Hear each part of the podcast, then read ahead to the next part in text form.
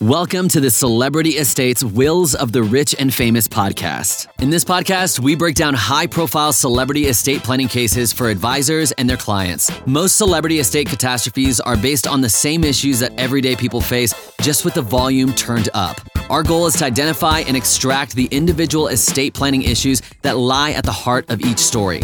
We then discuss what advisors should expect and how to avoid common pitfalls hosted by wealthmanagement.com senior editor David Lennox. Hello, everyone, and welcome to the latest episode of wealthmanagement.com's Celebrity Estates Wills of the Rich and Famous. For anyone new to the podcast, in each installment, myself and a guest take on a different celebrity estate and attempt to extract some key lessons that planners can apply to their more traditional clients. The idea being that celebrity estate planning stories although often ridiculous in their details, generally have at their cores very basic issues that can just as easily apply to non famous or fabulously wealthy clients. We actually have two guests today. The first, Peter Newman, is founder and CEO of Chrome Strategies Management LLC. He has more than 34 years of institutional, financial, commodity, and global trading experience, having held senior roles in the sales and trading groups at two top tier firms and working within the commodities and commodity linked structures sector.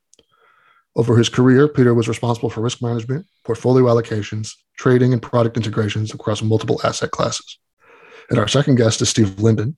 He's also a founder, but CIO of Chrome. He is an internationally recognized expert in vintage and collector motor cars. He's the author of Car Collecting Everything You Need to Know and was the founding editor of Hemmings Classic Wheels. Steve is also a regular columnist for Newsday and has made numerous television appearances as an expert resource. Thanks so much for joining us today, guys. Thank, Thank you, you David. Thank you. So, if it wasn't already terribly obvious from our guest bios, we're going to be talking about classic car collections today. Uh, and when the term cars and celebrities get mentioned together, generally the very first name that jumps to mind is Jay Leno. For those who don't have a television or electricity or something, Jay Leno is an American television host, comedian, and writer. After doing stand up comedy for years, he became the host of The Tonight Show for 22 years. Upon leaving the show in 2014, he was inducted into the Television Hall of Fame. Leno owns approximately 286 vehicles, 169 cars, and 117 motorcycles. He also has a website and a TV program called Jay Leno's Garage, on which Steve has appeared, which contains video clips and photos of his car collection in detail, as well as other vehicles of interest to him. Among his collection are two, I don't know how to pronounce this, Doble steam cars, a sedan, and a roadster that were owned by Howard Hughes. The fifth Duesenberg Model X known to survive, and one of nine remaining 1963 Chrysler turbine cars. The collection also includes three antique electric cars, which I didn't even know were a thing. He has a regular column in Popular Mechanics, which showcases his car collection and gives advice about various automotive topics, including restoration and unique models, such as his jet powered motorcycle and solar powered hybrid. Leno also writes occasional motor mouth articles for the Sunday Times, reviewing high end sports cars and giving his humorous take on, mo- on motoring matters.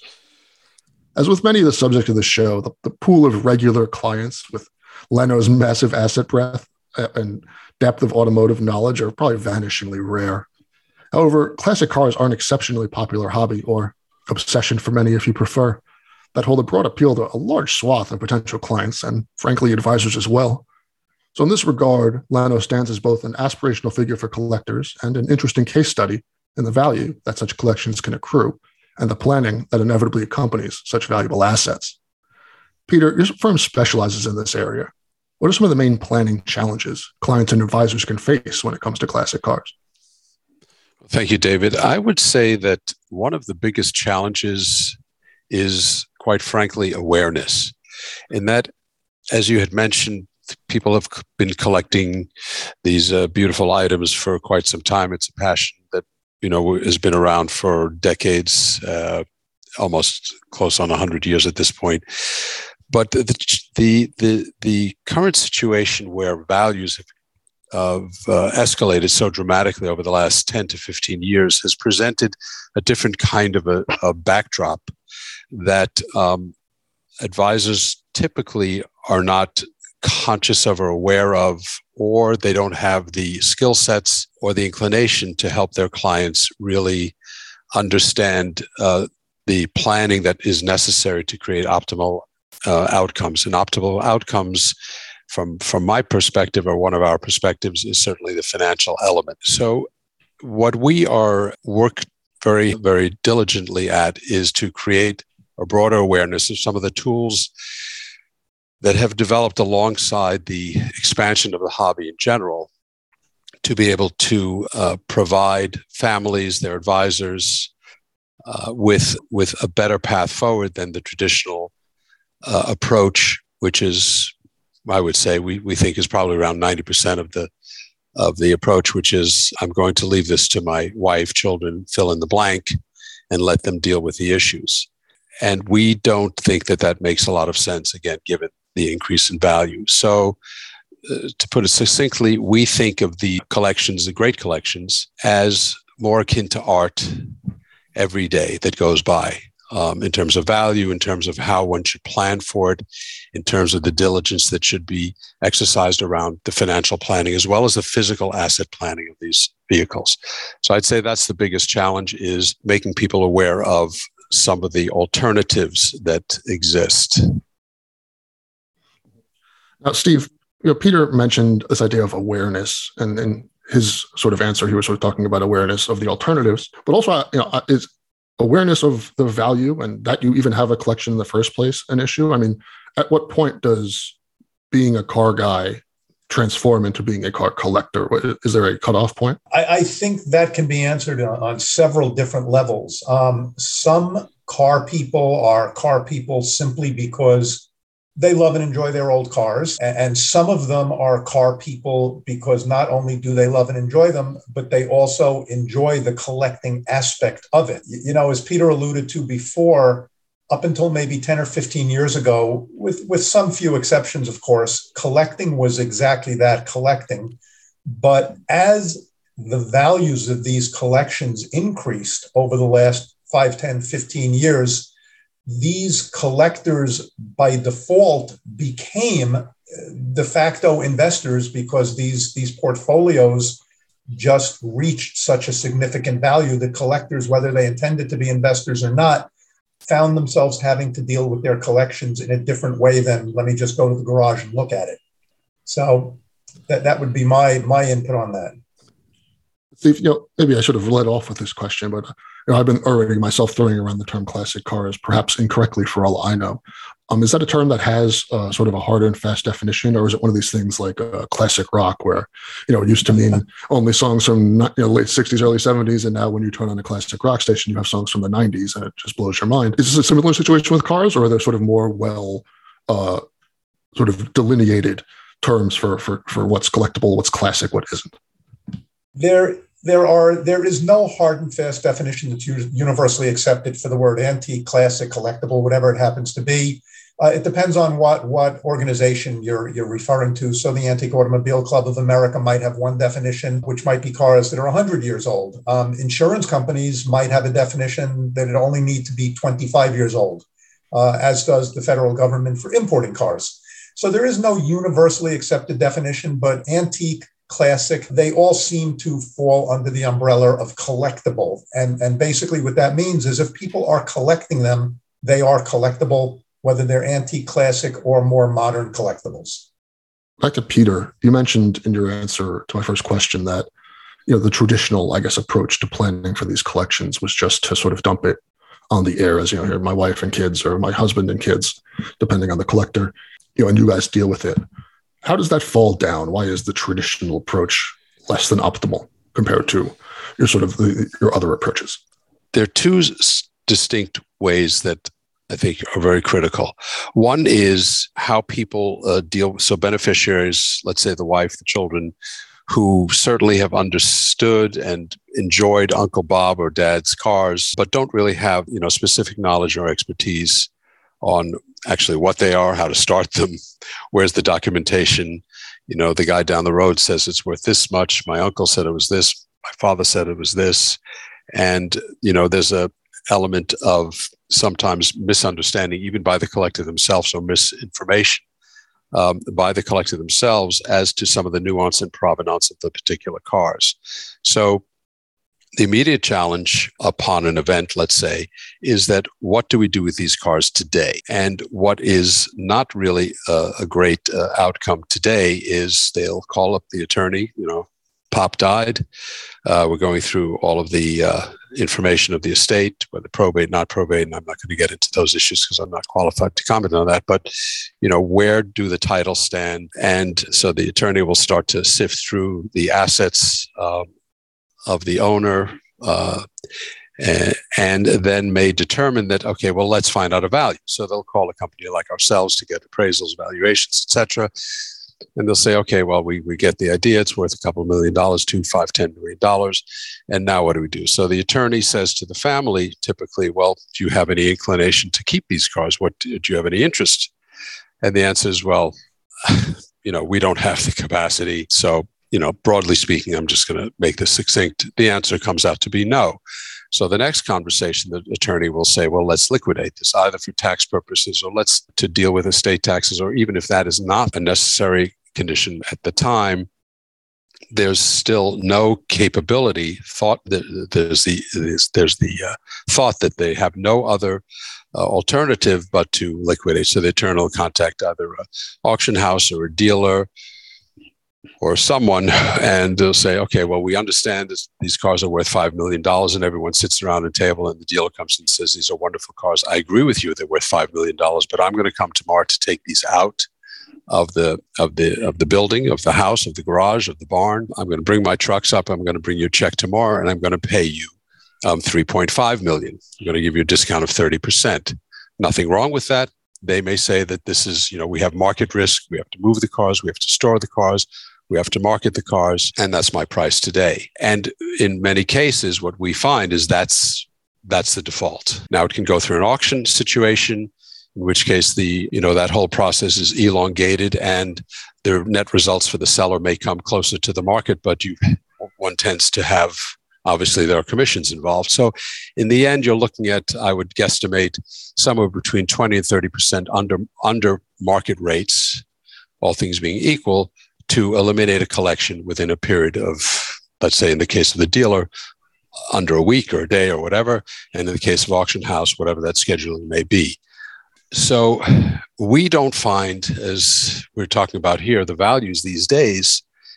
Uh, you know, it's not like it's a twenty thousand dollar Camaro or a seven thousand dollar Mustang, where you give up 20, 30 percent, no big deal. When you're talking about collections values in the millions, agreed by everyone that's in the millions and millions of dollars, we think there's a better path forward. What we can, what we help people do is plan in advance so that they don't have that situation of evaluate and liquidate. As the hobby has grown, not only values, but also the ability to move cars, to store cars with full transparency, to market them in a more efficient in a more efficient manner, obviously, given uh, you know the scope of uh, of marketing these days, and that with the benefit of time and some planning, an alternative in this scenario that I just gave you would be that an advisor has done this work before. Everyone knows what the cars are.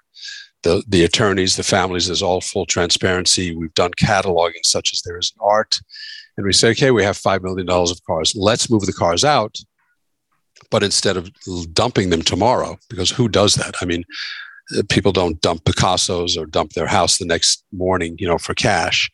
Let's take these away. Let's take a breath, give ourselves some time, come up with a strategy, and and then place these cars on the market and we'll get theoretically one would get closer to the market. Now obviously markets are volatile so one could say that well the market's going to drop tomorrow and then thanks for the planning but that didn't make any sense.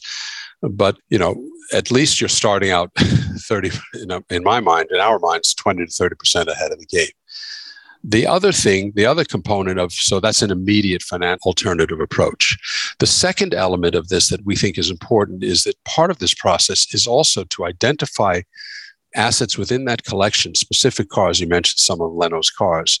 Um, we see this quite often. We'll go see collections, and and you'll go into a, a this amazing warehouses that are all over the world. Quite frankly, in these nondescript buildings all over the country, you'd be you'd be amazed and you walk in and you see these stunningly beautiful cars.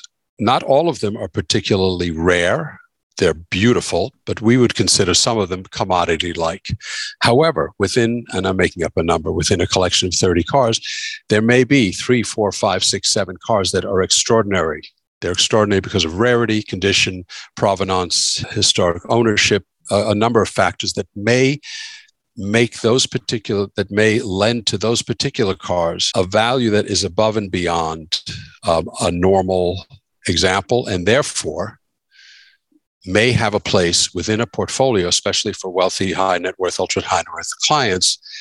They may have a place given previous performance of highly of highly rare and uh, you know extraordinary examples of cars, let's say, or or collectibles, as an alternative asset, as a diversifier within a portfolio of traditional equity, fixed income, real estate, etc.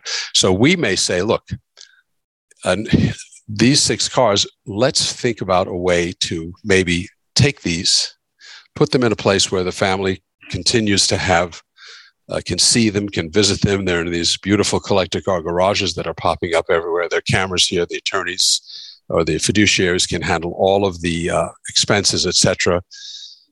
Get rid of the 14. Let's do it slowly. Let's get closer to the market. Obviously, in, in the case of Chrome Strategies, we're fee based, but so it's the fees are a little bit different than a VIG, right?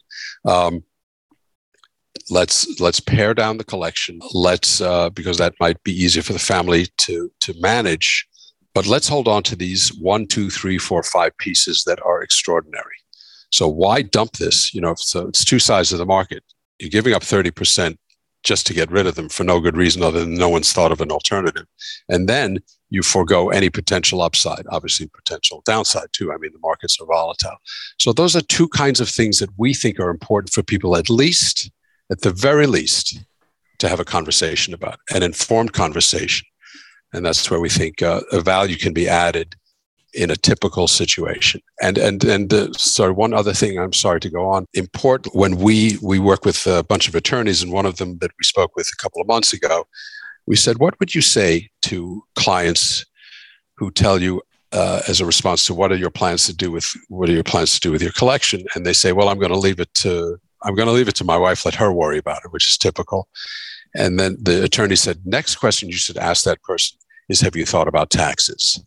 So there's a tax element cap, you know, because of the extraordinary rise in the, the difference between basis and current market that really needs, should be part of the conversation we like to sit aside attorneys, tax people, as they advise their clients on what type of structures may be appropriate and how, in our role, we can act as a fiduciary to help uh, facilitate uh, the handling of these assets while their tax and wealth advisors give them the proper counsel.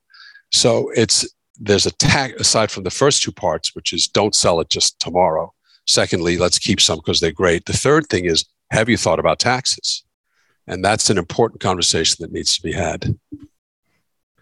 So, Steve, you know, Peter has you know, made the direct comparison to art and you know other collectibles, and we're using a lot of words like provenance and and such that you usually you know hear mostly in those areas most commonly. I know that you know that as those are also growing asset classes that are also somewhat volatile.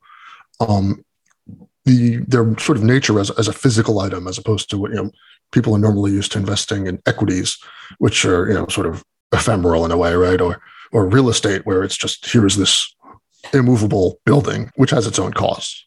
But you know, with a piece of, of, of chattel like uh, cars, what, are there logistical additional concerns that have to come in here? Additional costs, additional uh, burdens on the uh, surviving family that need to be taken into account? There are. Um, I, am not an art expert, but I, I do work believe it or not, with museums and and um, art groups on a regular basis. And I think in many ways, uh, art is is somewhat easier than cars to to store. When when these families have these collections, particularly large collections.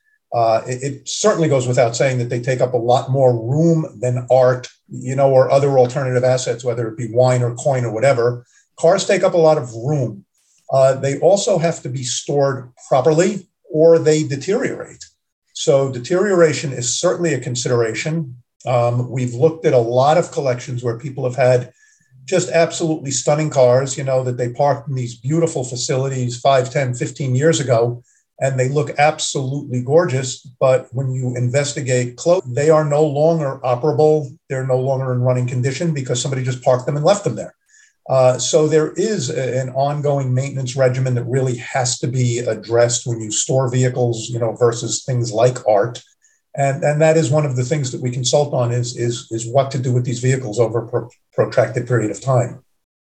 It's interesting. Uh, I actually thought about this with the idea of running condition because, you know, uh, Peter made it, seem sound like a, a, lot of the most valuable uh, items here are kind of going to be like museum pieces. So, you know, but I guess it, it, matters whether this car that ostensibly may never be driven again could still have the potential to be driven. Yes, that's a, a very, very good point. And they all have the potential to be driven at some point. But the, the question is, um, do you really want to let it deteriorate or do you want to give it, you know, the proper care that it deserves so that it is, you know, for lack of a better word, uh, you know, ready to go at any point in time. And uh, that also lends to the value of the vehicle because when it comes time to sell a car, you know, this is almost common sense, but people really don't think about it. I've, I've walked into collections so many times where you look at an absolutely beautiful car and you open up the hood of the car and the engine looks like the day it left the factory. Uh, but the vehicle hasn't run in 20 years. And when somebody says to me, What's this car worth? and I tell them, they're shocked. And the reason that I have to tell them that it's worth substantially less than they think it is, is because most of these appraisals are done at what are called fair market value. And fair market value has, you know, three main components. One is a willing buyer and a willing seller.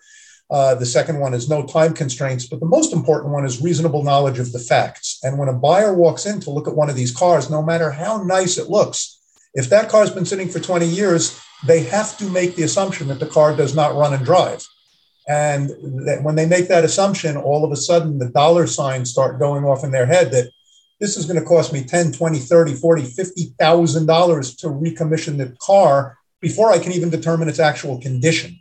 So curating a car or a collection of cars is really, really very different from a lot of other alternative assets. Mm-hmm.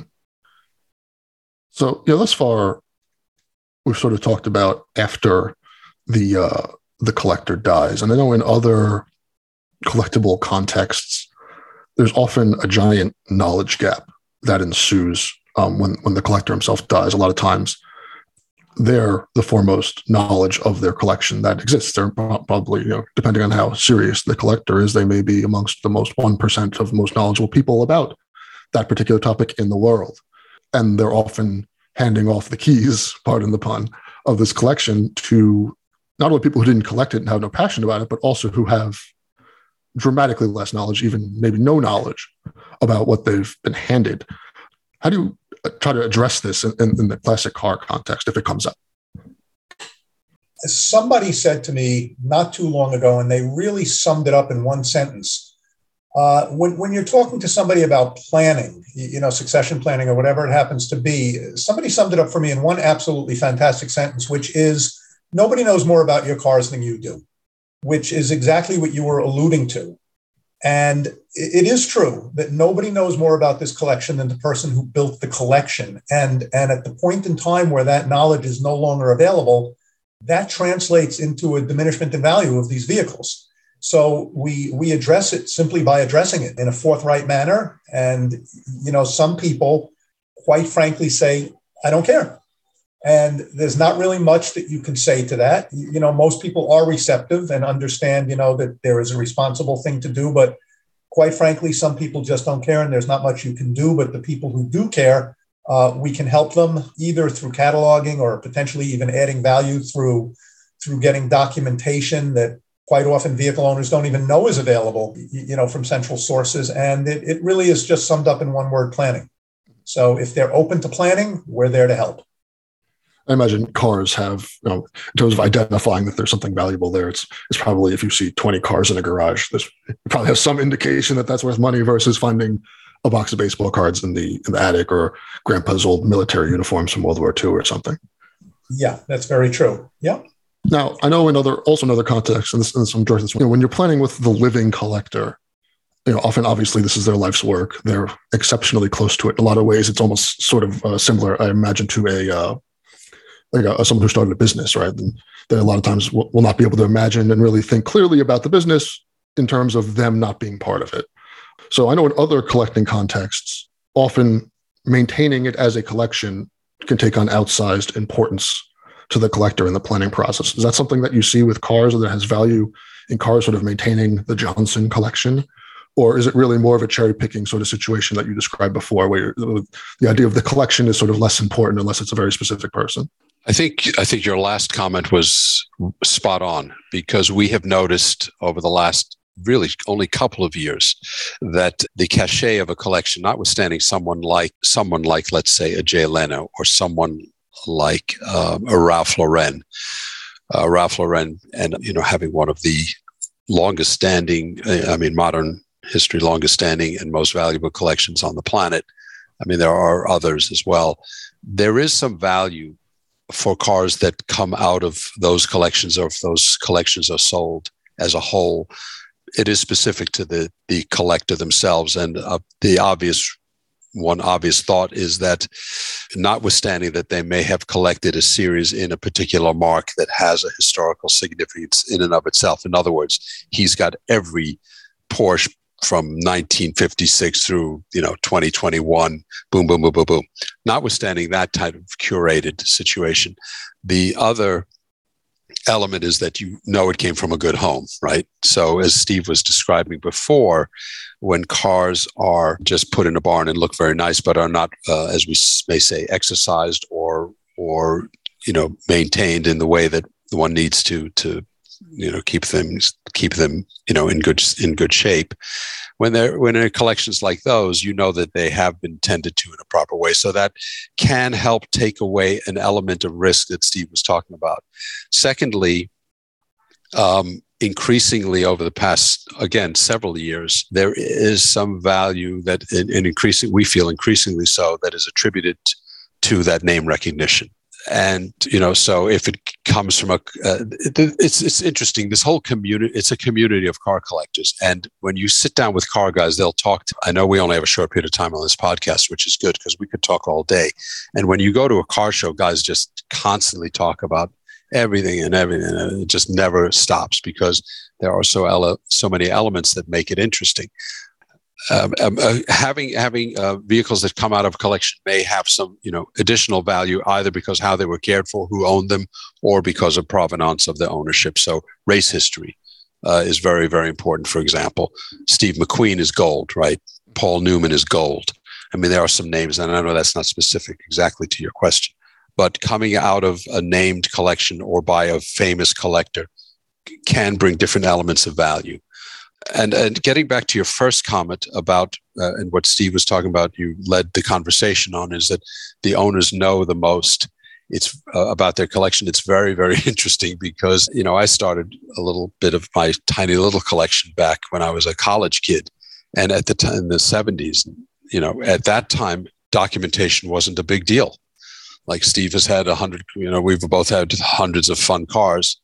Um, you know, documentation just wasn't a thing so you'll go into these uh, collections, and while the owners may have started to build up that provenance that we've been talking about, they may not have all the documents that the current uh, sophisticated buyer wants to see. So again, if there's a choice of two beautiful cars sitting in a in a on display, which is going to sell? Which which which is more marketable? Let's just put it that way. Which is more attractive?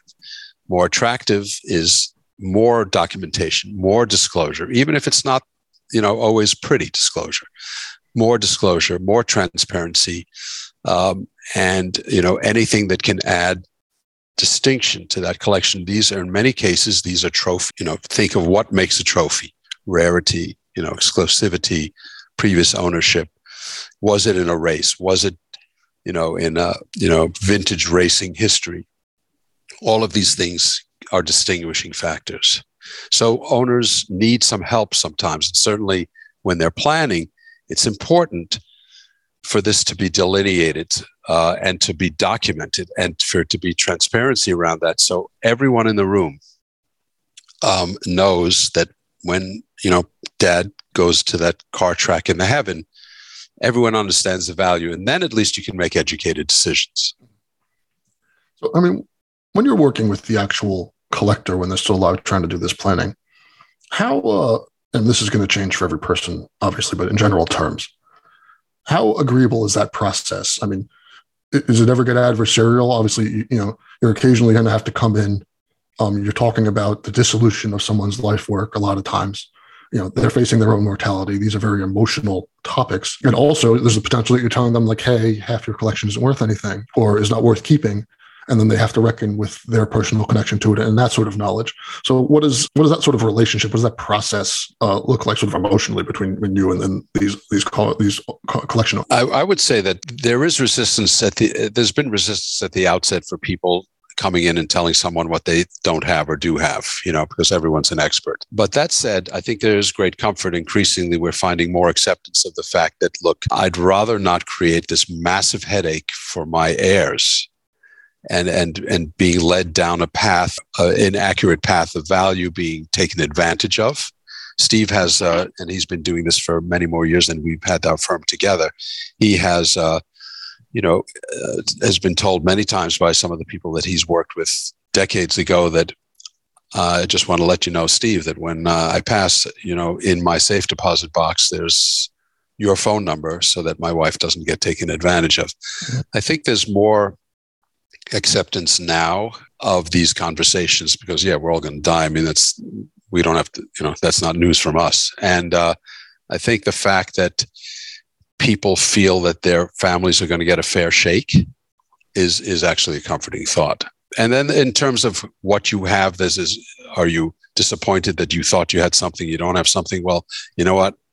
That's just the way the cookie crumbles. I mean it's like buying ge 12 years ago you know uh, you know, things happen. But I, I think, uh, you know, underst- people in the end, it's it's it's better to know what you have than to be disillusioned, and it also ha- has uh, you know a lot of value for tax planning, which again we uh, we can't comment on, but you know there's advantages to under, there's importance significance to understanding what you have because the IRS is going to find out, and uh, you know it it can help your wealth advisors to really come up with you know a strategy that makes sense. If you tell them the cars are worth 20 million dollars and they're worth 5 i mean that really didn't help much. And conversely if you tell them they're worth 5 and it's worth 20 that also doesn't help much.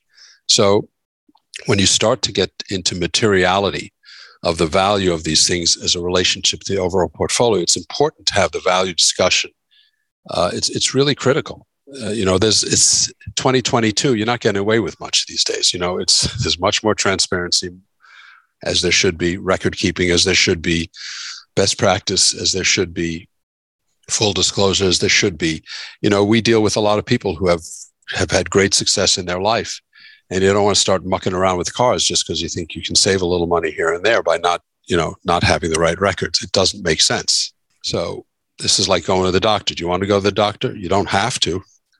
I mean, it's you know, it's kind of a similar analogy. I would suggest it's interesting to me that we keep coming back to the, the idea of provenance and record keeping being such an important uh, consideration here. Because I mean, when I think of a car, it's an item that I mean, if you want to drive it, you literally have to register it, which I think makes it fairly unique um, in that regard amongst collectibles. You know, if you collect toys, you don't have to register your action figures to you know to play with them. So you know, it's, it's, it's interesting that even despite that, you know, general sort of requirement that that these ideas of provenance and and where these cars have been and, and what they've been through and whether they run or not is still such a uh, important consideration. I would think so. Steve has many stories. Maybe you should share well, that's, two, Yeah, that, that's what I wanted yeah. to get to after because yeah. to get any more specific with our line of questioning, I'd have to get pretty hyper specific into car collections. Um, and it'd be less and less useful for our audience. But Steve, who has worked with Jay Leno himself in the past and who's been doing this forever, um, just you know, you have any fun car collecting stories, collector working with collectors here, um, famous or otherwise, that you'd like to you know, take us out with? Oh my gosh, I have so many stories. Um, you, you know, uh, one of one of my favorite stories, which is why it really pays to do your homework, had to do with um, a, a, matrimonial case that I was working on, where it was a, a husband and wife, and they, they, they had a small collection, and included in the collection was um, some early 1970s, late 1960s, early 1970s Mopars, and as the divorce proceeded, the the husband said, honey, why don't you take the 1966 Dodge convertible and I'll take the 1970 Plymouth convertible. And uh, you know, the wife said okay, and then her attorney stepped in and said, "No, no, no. Let's let's just get these cars appraised. Let's make sure we're you know dotting our i's and crossing our t's." and I was retained for that. And it turned out that the the wife was was just about ready to accept a, a beautiful 1966 Dodge Dart convertible that might be worth twenty five thousand dollars. And the 1970 Plymouth convertible that the husband was going to get was a, a Hemi Cuda convertible that was worth a million and a half dollars at the time. So it it really shows the need to to do your homework, to do your diligence. Um, I mean, lots of fun stories. You know, there have been plenty of stories where I've walked into garages and discovered that people have had cars that were worth, you know, significant amounts of money that they just absolutely had no idea. They bought them 30, 40, 50 years ago and they had no idea what they had. And conversely, sometimes, you know, unfortunately, we walk into these collections and we see people who think they have something uh, because they were told they had it when they bought it 30 or 40, 50 years ago, only to find out that it's not what they were told and they were living with this misbelief for, for decades and decades. Sort of the both um, sides of that uh, antique antiques roadshow coin. I think that we've all seen on television. I think exactly. that's a great way to put it. Yes, exactly. yep. Well, yeah. I got my producer in my ear right now telling us that we are running out of time. We've run a little bit over, but this is just such an interesting topic, I think, for myself and for our audience. And you guys have been such great guests. So you know, I'm going to wrap things up. I'd love to thank um, Steve Linden and Peter Newman for for coming on the show and, and, really sharing with us, you know, this interesting insight about you know classic cars. Something I think that a lot of our you know advisors and clients think is really cool and really interesting, even if they don't happen to do it themselves. So thanks for coming on, guys. Thank you, David. Thank you. Thank you very much for having us. And uh, for all my listeners, I'll hear, I'll see you, or I guess you'll hear me on the next episode of Celebrity Estates: Wills of the Rich and Famous. Thank you for listening to the Celebrity Estates Wills of the Rich and Famous podcast. Click the subscribe button below to become notified when new episodes become available.